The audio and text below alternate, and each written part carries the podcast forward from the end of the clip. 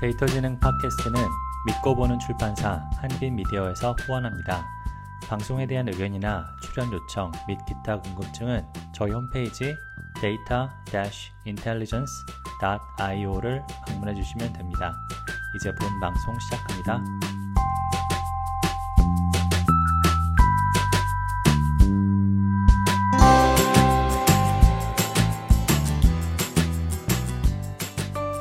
질, 질문 적어주신 것 중에서 뭐였더라? 뭐 뭔가 효율적으로 하는 방법이라던가 뭐 그런 거를 물어본 적이 물어본 게 있으셨는데 결국 잘 할 빠르게 하거나 효율적으로 하려면 돈을 발라야 된다. 이쪽은 그냥 돈 바르는 게 최고다. 네. 좀 그런 느낌이 좀 있어요. 사실. 기승전 돈입니다, 여러분. 기승전 돈. 근데 다들 여러분 예, 책, 예. 책 내신 것도 책 많이 팔아서 GPU 하나 더 살라고 그런 거 아닌가요? 그렇죠. GPU가 그게 병렬이 안 되잖아요. 하나의 task를 돌리고 있으면 그동안 좋긴 한데 쉬니까 좋긴 한데 제가 해보니까 네 개는 있어야 편하더라고요. 하나 둘 이렇게 돌려놓고 또 이렇게 가끔은 세- 그 결과를 para, hyper, parame, hyper parameter를 다르게 해가지고 봐야 되잖아요. 그래서 한 두 개는 한 개는 좀 부족하고 두 개는 아쉽고 한 세네 개 근데 이제 말씀하신 대로 이제 그게 다 돈이니까 결국은 돈으로 해결. 이, 이-. 이- 이 타이밍에서 광고를 좀 해야 될 것 같은데 네이버에 보시면 안 돼요, 안 돼요, 안 돼요, 안 돼요, 안 돼요. 돈 주고 광고비 주고 하세요. 광고 막어, 광고 막어. 어, 아니 그 제가 하려 그 진짜 광고를 하려는 건 아니고 응. 제가 진짜 그거 그거 이제 돈을 발라야 된다 이거를 생 얘기 드렸던 게 뭘 저도 뭐 저는 아예 이게 여기 입사하기 전에는 GPU 자체를 갖고 있지 않아가지고 그냥 하다가 여기 가가지고 갑자기 문득 갑자기 이제 오기가 어, 문득 이제 하고 해보고 싶은 게 있어가지고 그 사이클 사이클겐을 GPU 4개짜리로 돌리는 거를 파라미터를 쫙 바꿔가지고 12개를 돌려봤거든요, 한 번에. GPU 48개를 쓴 거잖아요. 그러고 나서 나중에 생각해 보니까, 이 돈을, 돈을 발라야 되는구나, 그 생각이 좀 들더라고요. 근데 이제 사실은 그러니까 돈을 바르는 건 맞는데 예전에는 이제 GPU를 다 사야 됐지만은 요새는 이제 그 클라우드에서 다 빌릴 수 있지 않습니까? 그렇긴 하지만 그것도 돈이니까요. 네, 그러니까 저 같은 경우는 최근에 제가 실험용 머신을 만들고 싶은데 그거를 이제 실제 뭐, 뭐 티탄 GPU를 뭐 사가지고 뭔가 만들 것이냐 아니면 이제 어 뭐 구글 클라우드 같은데 이제 GPU 머신 어를 이제 제가 만들 수가 있으니까 버추얼 머신 같은 거를 이제 그거를 할 것인가 했는데 그 제 거를 만드는 게게 사실 별로. 의미가 네 없- 없는 것 맞아요. 같더라고요. 그러니까 그 어차피 모델 계속 바뀔 거고 제가 얼마나 뭐 계속 그걸 풀타임으로 지금 당장 하지도 않을 건데 그러니까 그런 의미에서는 정말 뭐 GPU를 그러니까 예전에는 이제 장벽이라고 생각을 했었을 것 같은데 점점 좀 그런 게 줄어드는 것 같아요. 네, 그러다가, 그리고 최근에 또, 엊그제 구글이 AutoML로 뭐, 딥러닝 모델 쉽게 만들 수 있는 서비스도 발표를 했잖아요. 뭐, 이제 딥러닝 뭐, 기술 자체를 몰라도, 네, 모델을 만들 수 있는 시대가 돼, 돼버렸으니까. 그래서 또, 애매, 애매한 지금 또, 입장이 될 수도 있죠. 아, Keras보다 더 쉬운 건가요? AutoML을 쓰면? Keras 같은 거가 아니라 이제 데이터를 넣으면 이제 자기가 알아서 모델을 만들어줍니다. 코딩이 필요가 없는 거죠. 음, 그리고 그게 이제 학습을 제가 해가지고 모델이 만들어지면 그 inference 하는 것도 API로 제공해서 그냥 쓸 수 있게 이렇게 해주는 지금은 비전 쪽만 이미지 비전 쪽만 이제 공개를 했는데 그걸 뭐 앞으로 다른 것까지 다 공개를 한다고 하니까 이제 진짜 뭐 말 그대로 지금 우리가 Keras를 쓰는 게 더 빠르다느니 뭐, 뭐 TensorFlow 쓰는 게 production이 좋다느니 이런 말이 사실 의미가 없어지는 시기가 올 수도 있죠.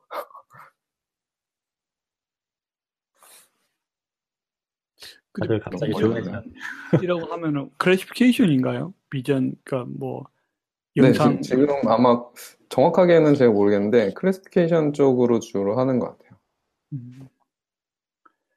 그런 거면은 지금 최근에는 그냥 그 뭐죠 이미 ResNet이나 뭐 있는 거로 가지고 하고 약간 좀 fine tuning하고 그 뭐 정도 그런- 수준이 아니고 이제 네. 그런 이제 신경망 모델 layer들 정도까지 이제 구성을 자기가 이제 막 바꿔서 그 튜닝 해가지고 다 만들어주는 거죠. 어, 그러니까 내가 뭔가를 막 뭔가를 넣어서 하는 게 아니고 모델을 만들어서 뭔가 해놓고 아 얘를 튜닝해줘 이게 아니고 그냥 그 음. 모델 만드는 과정 자체가 없는 없이 알아서 만들어주는 그 최, 최적화 그러니까 되는 거네요. 어, 그거 신기하네. 최적화 문제는 아니고 아예 그냥 모델 최적화도 해주지만 모델을 바닥부터 만들어주는 것까지 다 음. 자동으로 한- 한다는 거죠. 데이터만 넣어주면 그렇게 네, 해준다는 거죠. 네. 음. 근데 그게 아, 아직도 어려운 문제 아닌가요? layer를 몇 개 써야 되고, 그 layer당 또 가중치를 몇 개 써야 되고, convolution하는 또 필터의 사이즈를 3x3으로 할지, 8x8로 할지. 그게 이제 좀- 작년에 굉장히 그, 그 센세이션했던 그 논문에 AutoML 논문에 보면 사람이 만든 것보다 그 그걸로 통해서 만든 게 훨씬 더 그 정확도가 좋았다 뭐 이런 논문도 구글에서 나왔거든요. 어, 그걸로 하면서 만드는 것 같아요. 그러면 데이터 양도 좀 관련이 있을 거잖아요. 데이터가 많으면은 좀 근데 그 네트워크, 밑에 이제 데이터 종류나 이런 거에 따라서 이제 미리 그뭐 boilerplate 같은 거는 만들어 놓고 그거를 몇 개 만들어 놓고 그 중에 선택해서 이제 시작은 하겠죠. 뭐 음, 그런 식으로 하는 것 같아요. 근데 어쨌든 간에 이제 사람이 뭐 모델을 지정하거나 이럴 필요 없이 알아서 이제 판단해서 만들어주겠다 뭐 이렇게. 음, 음, 네, 그것도 사실은 뭐, 그러니까 이미 뭐 pretrain된 모델에서 시작을 해가지고 음. 네트워크 parameter 사실 정해져 있을 테니까 예. 그것도 결국에는 computing power만 충분하면 음. 뭐, 그렇죠. 돈을 바른다는 뭐 얘기죠. brute force로 돌릴 수도 있고, 네, 결국에는 그, 그거에 이제 얼마를 쓸 수 있느냐 이제 그 문제인데, 음, 네, 사실은 뭐 서비스를 제공하는 입장에서 이제 그게 수요만 검증이 되면은 그만큼 computing power는 충분히 넣, 넣어서 이제 해볼 수 있는 그런 것 같긴 한데, 네, 참 세상이 네 빠르게 변하고 있구나. 네, 빠르게 생각을 그 AutoML을 구글에서 만들기 시작한 이유가 그 딥러닝 하는 머신러닝 엔지니어가 너무 적어서 음, 그 사람들을 대체하기 위해서 만들었다라고 음. 했거든요. 어, 그러니까 뭐 빨리 다른 길을 찾거나 치킨 네, 아, 좀- 좀 약간 분위기가 큰일 났네. 화제를 근데 좀 그- 돌려서 그렇죠. 근데 Keras로 해서 지금도 pretrain 모델 쓰고 이렇게 하면 그 생각만큼 이렇게 뭐 힘들지는 아- 않잖아요. layer 하나 정도만 optimize 하면 되니까. 그렇죠.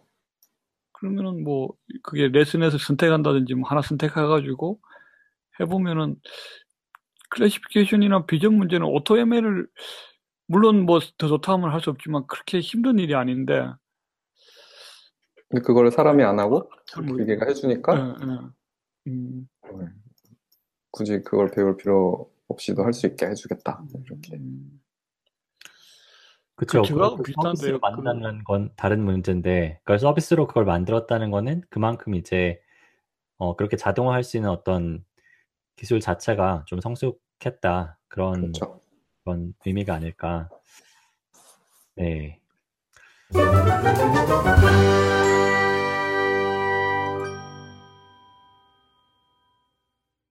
네, 어쨌든 뭐, 네, 지금 프레임워크에 대해서 굉장히 많이 그 얘기를 나눴고, 게다가 이제 마지막에 이제, 그러니까 사실은 저는 이제 framework의 미래가 뭘까? 약간 이런 거에 대한 질문을 드리고 싶었는데, framework의 미래는 뭐 AutoML이다. 약간 이런 그런, 그런 결과인가요? 저는 그렇다고 네. 생각은 해요, 사실. 그, 근데 그게 얼마나 미래인지가 참 문제일 것 같은데, 예를 들어서, 그, 세탁기를 생각해 보면, 사람이 옷만 집어넣으면 개, 개가지고 이렇게 입게 해주면 제일 좋잖아요. 그럼 뭐, 세탁 걱정이 없는데, 사실은 그 그것까지는 안 되잖아요. 세탁기 돌리는 주지만 우리가 다 꺼내서 개야 되고 또 옷을 구분해서 넣고 이렇잖아요. 그래서 이상은 그렇게 오토에멜이 뭐든 다 해준다고 하지만 뭐 아 그거는 조금 시기상조지 않을까 싶은데요. 그러니까 일부 어플리케이션에 적용하는 거지 조금만 복잡해지면 점점 더 이제 뭐그 네, 네. 범위가 늘어날 거라고 생각을 하고요. 제가 봤을 때는 음. 딥러닝이 물론 이제 모델이라던가 아니면 기초 기술 개발하는 게 굉장히 중요하긴 한데 서비스 하거나 뭐 production 입장에서 봤을 때는 그 또는 이제 아주 응용적인 연구를 봤을 때는 딥러닝 모델 자체를 어떻게 개발하냐보다는 데이터를 어떻게 정의하느냐에 따라서 이게 달라지는 거라서 그 부분에 대한 문제를 어떻게 해결할 거냐가 사실 큰 부분인 것 같아요. 그 부분을 이제 비전 쪽은 되게 쉬우니까 상대적으로 음. 상대적으로 쉬우니까 비전을 먼저 한 거고 이제 뭐 차차 그걸 하지 않을까 생각은 듭니다. 그 이제 사실은 이제 그게 data science 입장에서 보면은 그러니까 인공지능 연구가 아니고 data science 입장에서 보면은 인공지능은 와해보잖아요. 뭐 어떻게 됐든 간에 데이터 자체를 잘 분석하고 하면 되니까. 그래서 사실은 Keras를 써라 이런 건데 이제 AutoML이 나와버리면 사실은 그냥 framework 개념이 필요 없어져 버리는 거죠. 그렇죠. 그걸 노리고 이제 구글이 이걸 하는 거가 음. 있죠. 근데 저는 반대로 이제 AutoML로 뭔가 그러니까 AutoML을 할 수는 있죠. 할 수는 있는데 그걸로 얼만큼 성능이 그러니까 보장이 되느냐. 그리고 이제 성능이 보장, 그러니까 성능이 자기가 원하는 성능이 안 나왔을 때 AutoML은 답이 없잖아요. AutoML은 그냥 그 뭐, 뭐 제, 물론 제가 뭐 보진 않았지만은 아무래도 이제 추상화, 그 제가 아까 말씀드린 추상화 계층에서 보면은 가장 추상화가 높은 건데 그러면 이제 실제로 자기가 뭔가 벽에 부딪혔을 때 해볼 수 있는 가, 가, 그 경우의 수가 더 적은 거죠. 일단은 이제 내려올수록 이제 뭐 예. 일단 사람은 사람의 능력을 너무 과신하는 경향이 있다고 저는 생각하고요. 그 AutoML 논문에 보면 보통의 ML 엔지니어가 만든 모델보단 훨씬 좋았다라고 나오기 때문에 물론 이제 아마 AutoML의 그 서비스에 뭐 지, 처음부터 있을지는 잘 모르겠는데 뭐 TensorFlow 모델이나 이런 걸로 뭐 export 해주거나 그런 기능이 있지 않을까요? 뭐 그걸로 뭐 할 수도 있을 것 같고. 음, 그렇죠. 네, 그럼 한번 봐야 될 것 같습니다. 근데 어쨌든 저도 이제 어, 그 성진님 말씀대로 사실은 정말 도메인마다 너무 다른 것 같아요. 그래서 이미지가 예를 들어서 medical 이미지가 내가 그 set이 있는데 그걸 가지고 AutoML을 바로 쓸 수 있을 것인가? 그거에 대해서는 사실 뭐 써봐야 알겠, 아는 문제긴 하지만은 굉장히 조금 어, 어려울 수도 있지 않을까 생각이 듭니다. 일자리를 네. 뺏기지 않으려고 하는 이 개발자들.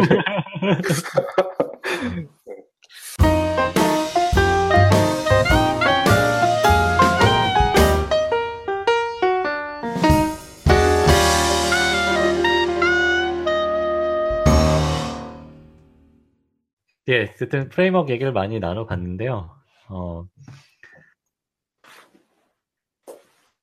이제 뭐 실제로 이제 오늘 이제 framework 어 그리고 이제 활용에 대한 약간 특징이기 때문에 어 이제 뭐 framework에 사실 뭐 활용을 쉽게 해주는 게 맞는데 그래도 이제 활용이라는 게 이제 지금 뭐 데이터 품질 얘기도 나왔고 뭐 여러 가지 이제 이슈가 있다. 뭐 그런 어 그 말씀을 나누, 나누면서 여러 가지 이제 그런 그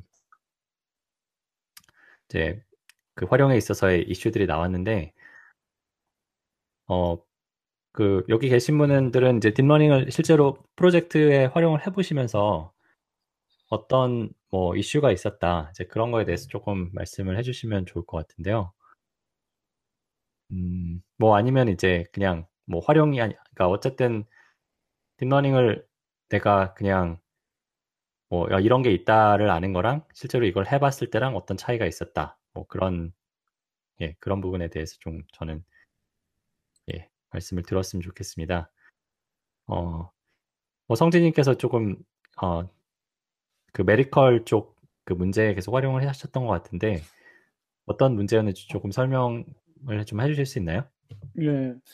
그러니까 실제로 딥러닝은 두 가지로 좀 구분할 수 있을 것 같아요. 그러니까 그 아까 자동차 이야기 는 참 그게 재밌다고 생각하는데 자동차를 하나씩 만들 거냐 아니면은 이제 있는 부품들 갖다 써가지고 내가 원하는 자동차로 하고 그리고 내가 이제 가고 싶은 곳을 타고 가는 그런 게 있는데 예를 들어서 이제 medical 같은 경우는 그 연구할 때 딥러닝을 적용하는데 너무 새로운 거를 하면은 이게 문제가 뭐냐면은 저도 이제 이걸 사실, 사실은 원래는 제가 신호 처리를 했기 때문에 medical을 직접 많이 하진 않았거든요. 해보니까 딥러닝 framework를 바, 너무 바꾸면은 내가 딥러닝 framework를 바꿔서 이런 진단 결과가 나온 건지 아니면 데이터의 이, 어떤 특성 때문에 이런 진단 결과가 나오는지 알기가 참 힘들거든요. 그래서 가능하면은 좀 검증이 됐고 솔루션 중에서도 그래도 한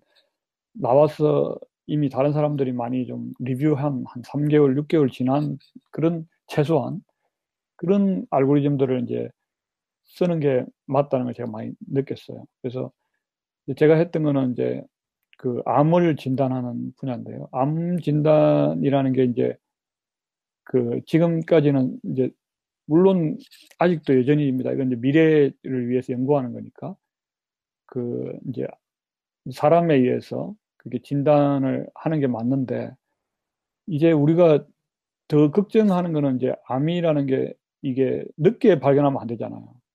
늦게 발견하면 어, 수술을 한다고 해도 상당히 많은 부분에 피해가 가기 때문에 그 이유가 이제 그 이제 삶의 질이 많이 떨어질 수 있고 또 위험해질 수도 있거든요. 그래서 가능하면은 앞선 상황에서 이제 발견을 해야 되는데 그렇게 하다 보면 이제 가장 좀 그 빨리 발견할 수 있는 부분은 아무래도 혈액이라든지 아니면은 그 일부만 이제 이렇게 채취를 해서 바이옵시를 해서 테스, 테스트하는 그런 것들이 이제 좀 그 좋은 방법인데 그거를 어, 사람이 하기에는 힘들다는 거죠. 왜냐하면은 이제 어느 정도 이 튜머가 커져서 그 사람 눈으로 육안으로 구분될 때는 어, 사람이 잘 할 수 있는데 이제 이게 세포 단위로 뭐 완전 세포는 아니겠지만 뭐 이게 아주 작아져서 조기암 같은 경우 그다음 조기암은 이렇게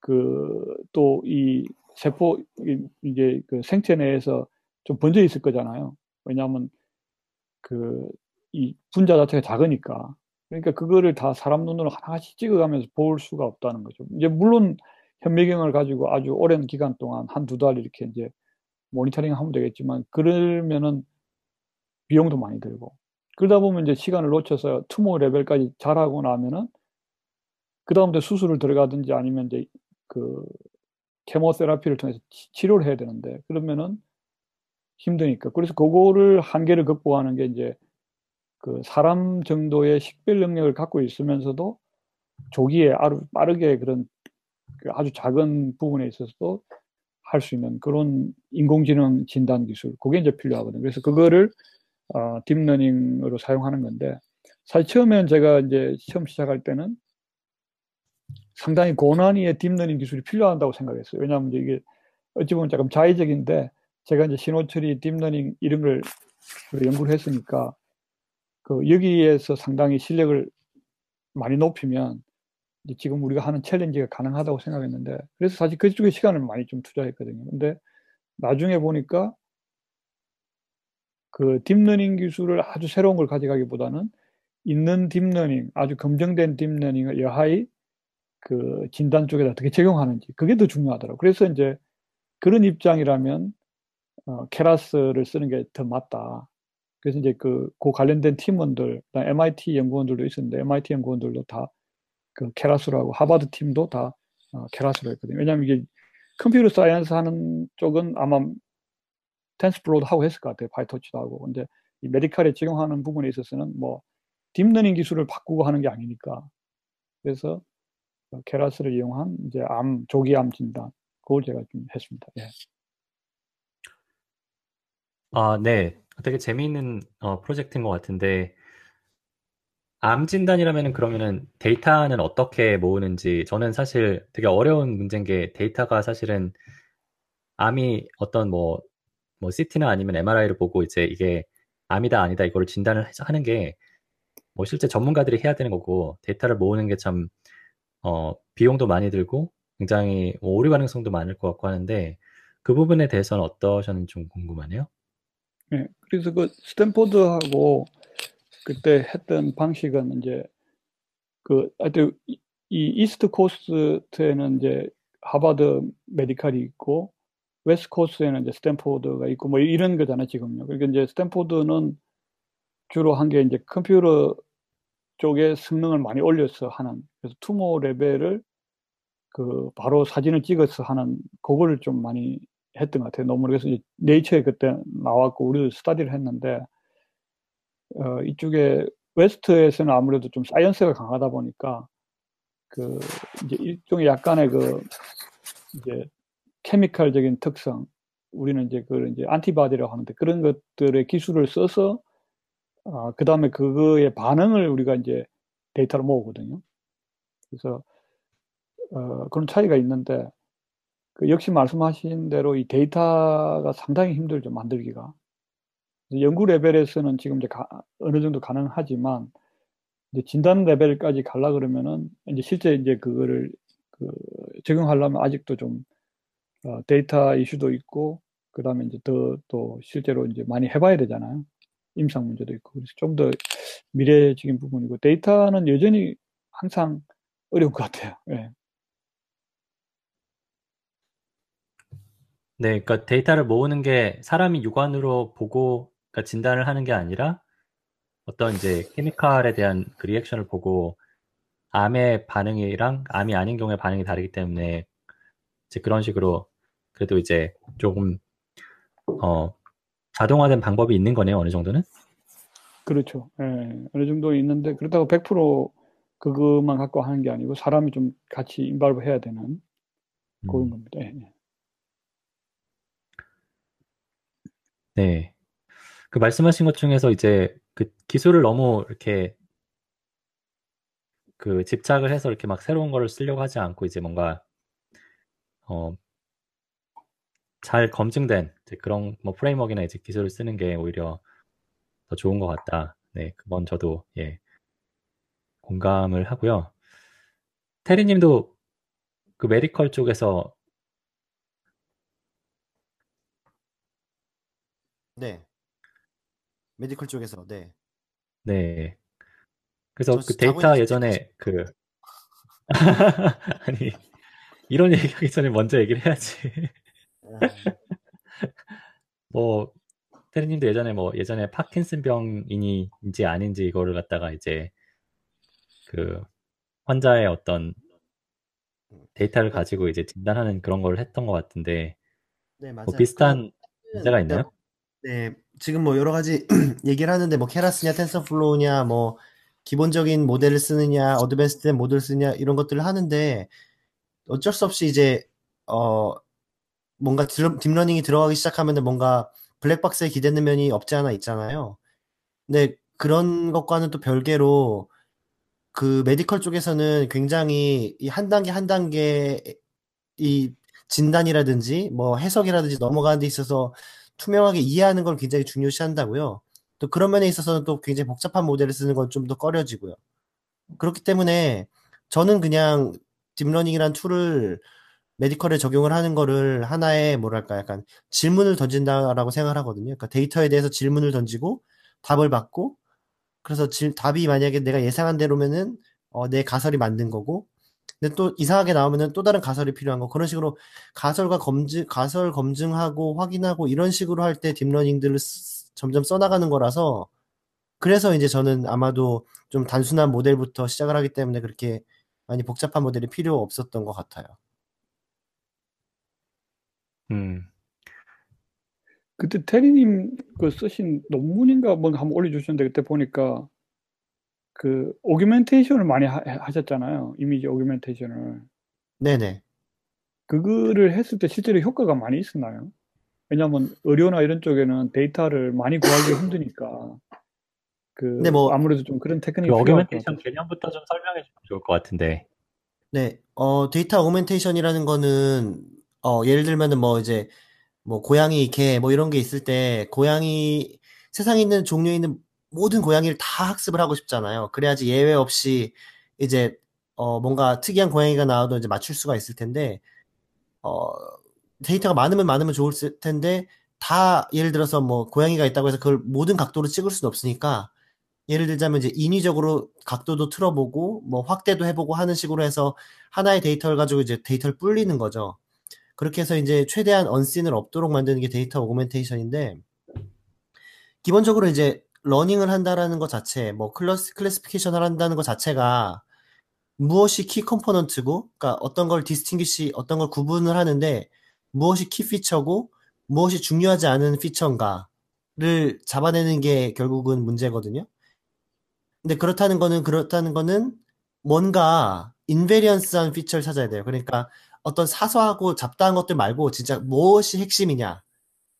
암이라고 하면은 암을 나타낸다는 것은 무엇이냐. 그 핵심을 다가가야 되는데 그 다가갈 때 방법이 뭐냐면 deep learning 같은 경우에는 많은 그러니까 같은 클래스 내에서 많은 variation들을 보여주면서로써 아 이런 것들 이런 노이즈들 이런 뭐 확대 로테이션 이런 거 별로 안 중요해 라는 것들을 이제 알려주는 거죠 이렇게 알려주는 것들이 이제 데이터 augmentation인데요 어 그러니까 결국은 그런 거예요 결국은 이제 저희가 학습을 한다는 것 자체가 그 unseen에 대해서 정확한 대답을 내놓고 싶고 근데 unseen은 분명히 내가 있던 트레이닝 데이터는 뭔가 다를 텐데 그렇다면은 트레이닝 데이터로부터 어떻게 하면 좀 더 가깝게 그곳에 접근할 수 있을까?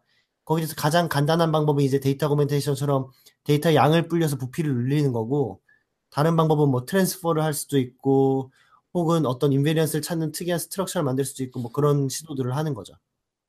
네. 근데 결코 이런 것들이 자동으로 그냥 deep learning 넣는다고 아 invariant한 feature가 찾아지고 이렇진 않아요.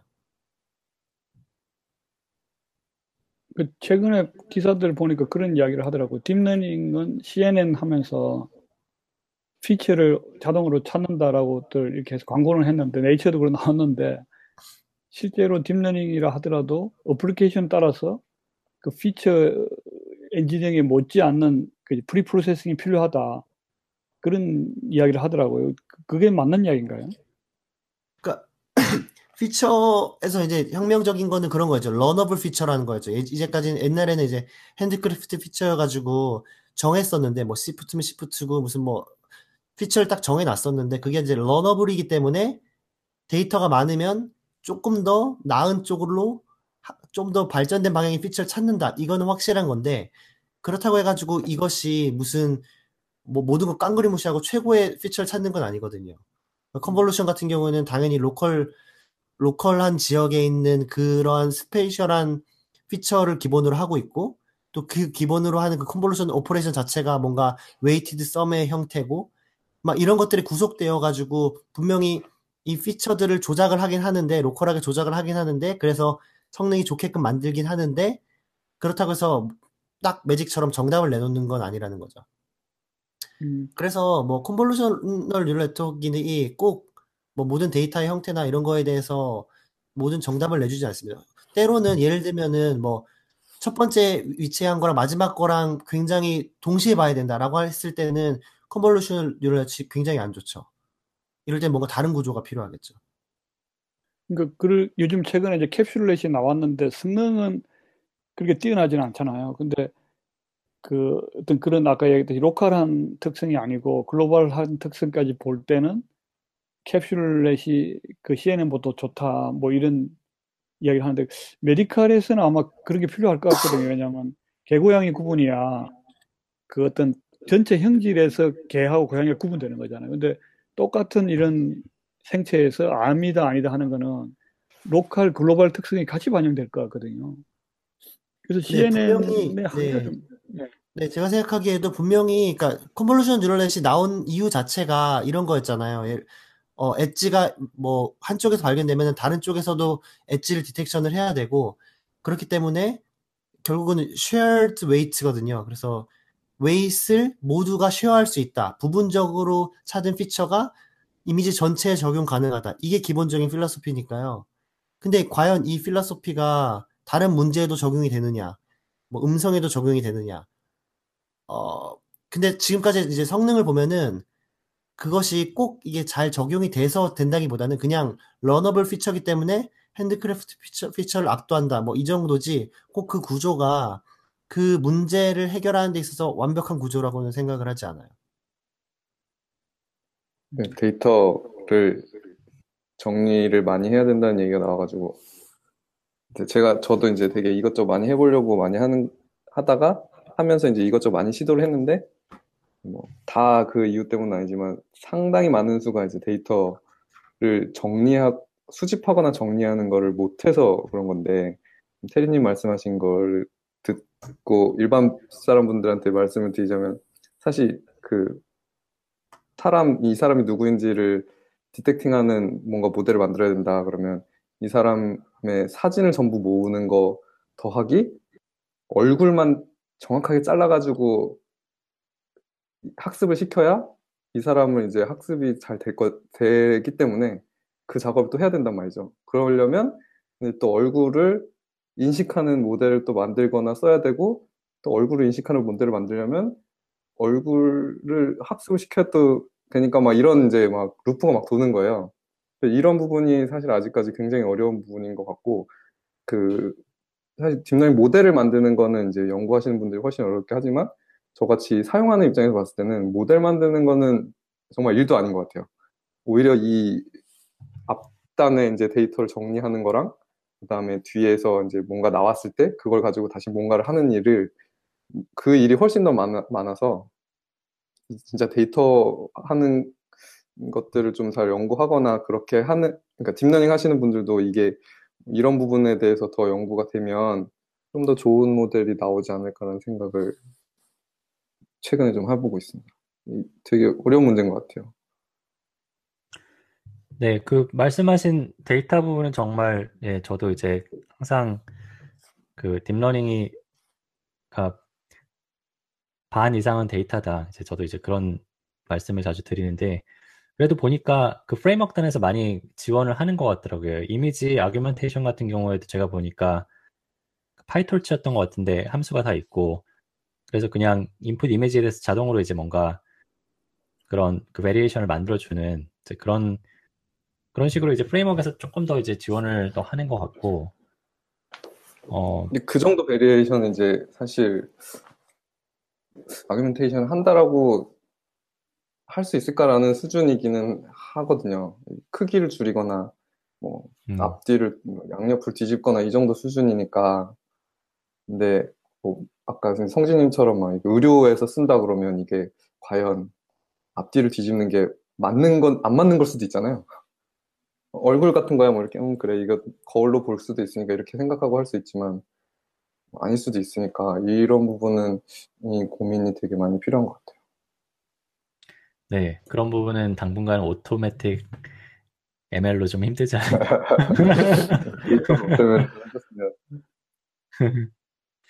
네. 근데 저런 것도 생각해야 되잖아요. 그 테리님 옛날에 또 한번 제가 봤는데 동작을 딥러닝으로 검출한다는 그런 걸 제가 봤었거든요. 근데 그것이 동작이라는 거는 좀 자유도가 많아서 그 원하는 동작은 있지만 방법이 틀리잖아요. 이렇게 그, 그러니까 개고양이 구분하는 거는 그래도 좀 어느 정도 우리가 볼 수 있는데 돈은 예를 들면 뭐 동전을 떨어진 동전을 줍는 행동인데 이렇게 오른쪽으로 돌아서 줄 수도 있고 왼쪽으로 줄 수도 있고 사람, 사람마다 틀릴 텐데 그런 것까지 이렇게 앞으로 하려면 딥러닝이 앞으로 가야 될 길이 좀 멀지 않나 좀 그런 생각이 좀 들더라고요.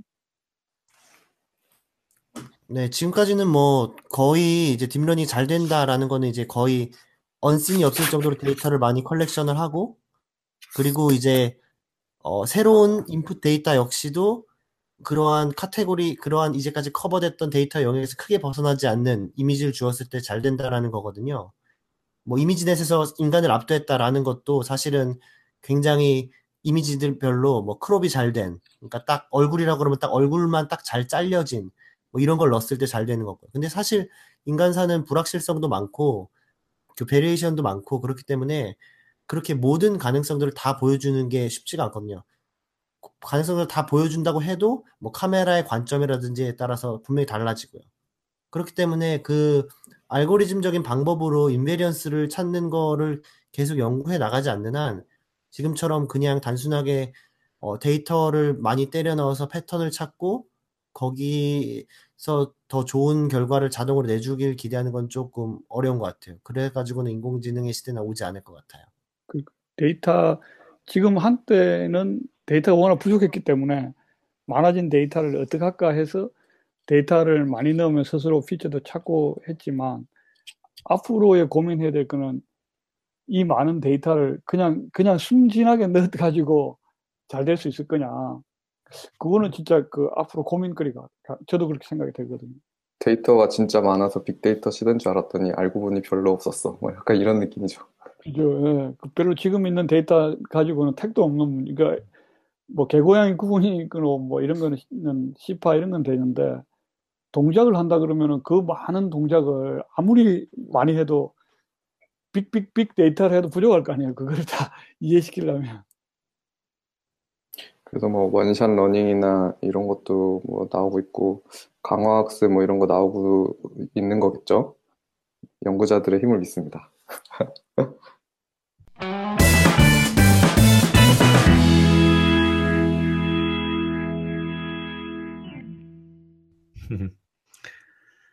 네, 그래서 뭐 오늘 어 지금 또 시간이 1시간 반을 넘어서 1시간 40분. 네.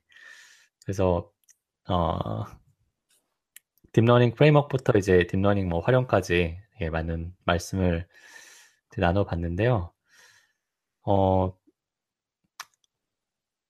오늘 아무래도 이제 딥러닝을 이제 뭔가 가지고 뭔가 해보고 싶은 분들을 위한 그런 방송이기 때문에 어, 마무리하기 전에 이제 어, 딥러닝 공부를 이제 하시는 분 입장에서 그러니까 공부를 더 많이 하신 분 입장에서 시작하는 분들한테 이런 거는 조금 어, 이런 뭐 자료나 아니면 이런 이런 방식이 어떨까 뭐 그런 어, 생각이 있으시면 한마디씩 해주실 수 있을까요?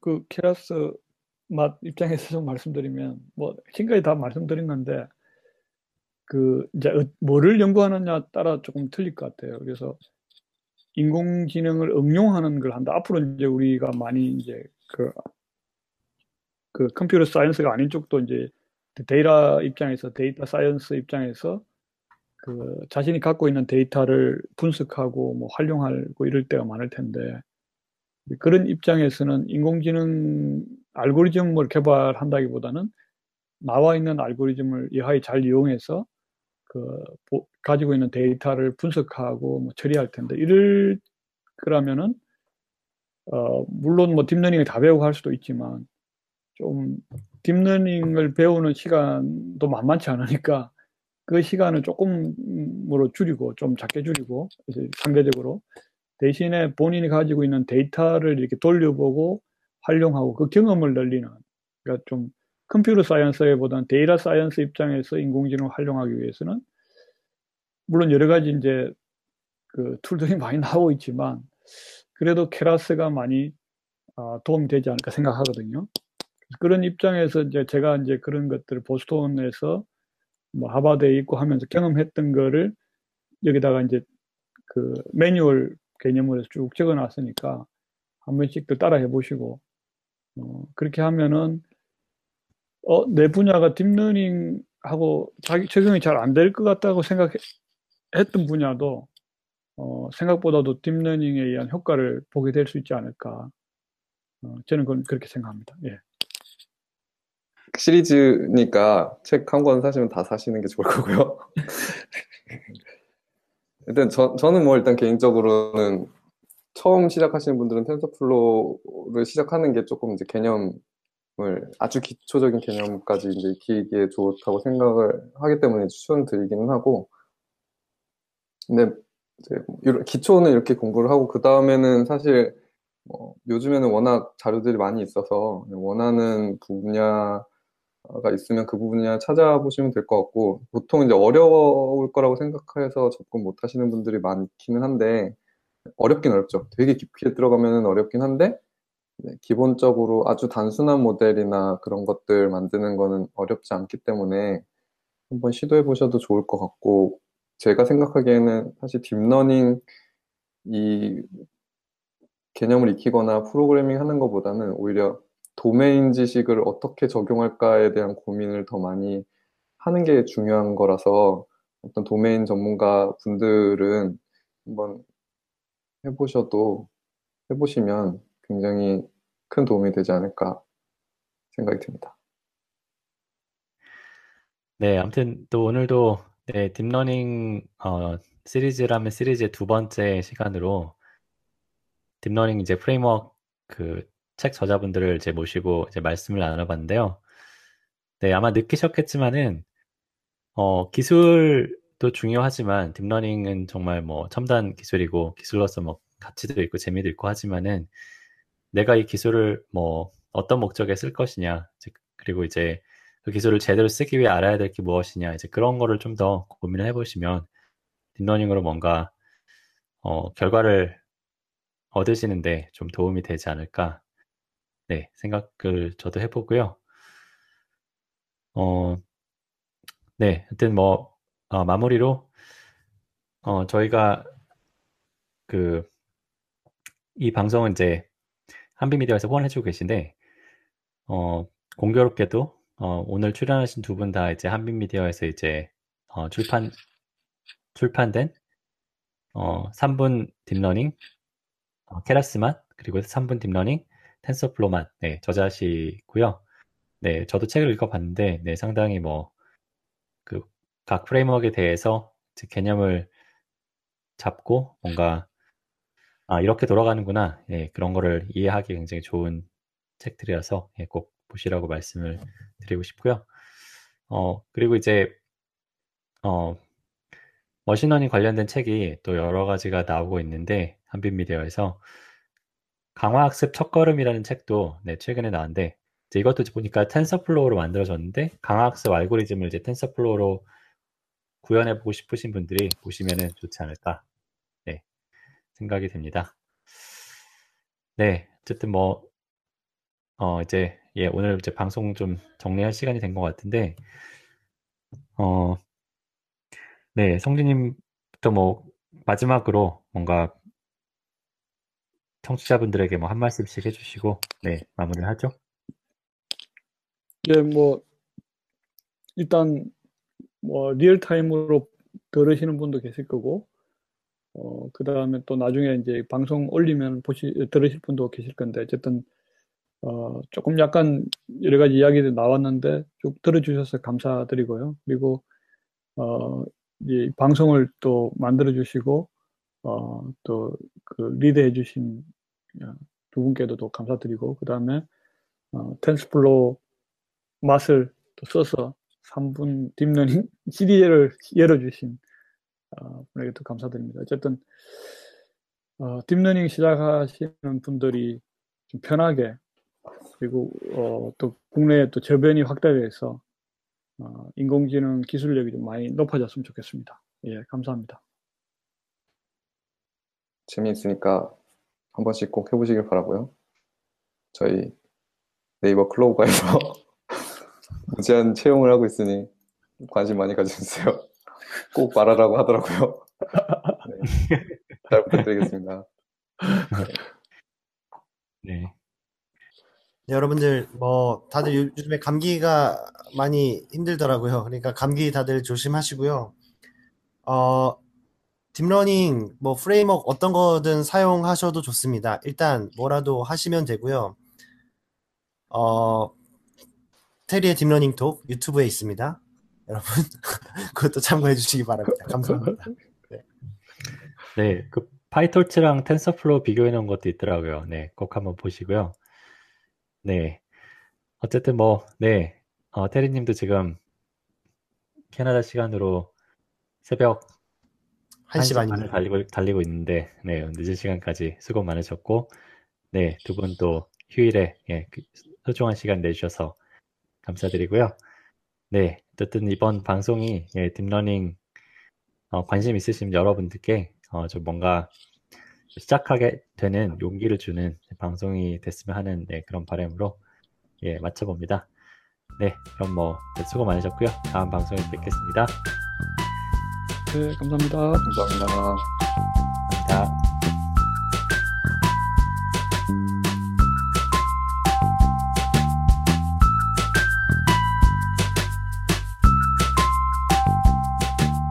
방송을 잘 들으셨나요? 다음번에는 좀 더 알찬 내용으로 찾아뵙겠습니다. 댓글이나 별점을 남겨주시면 방송을 만드는 데 큰 힘이 됩니다. 감사합니다.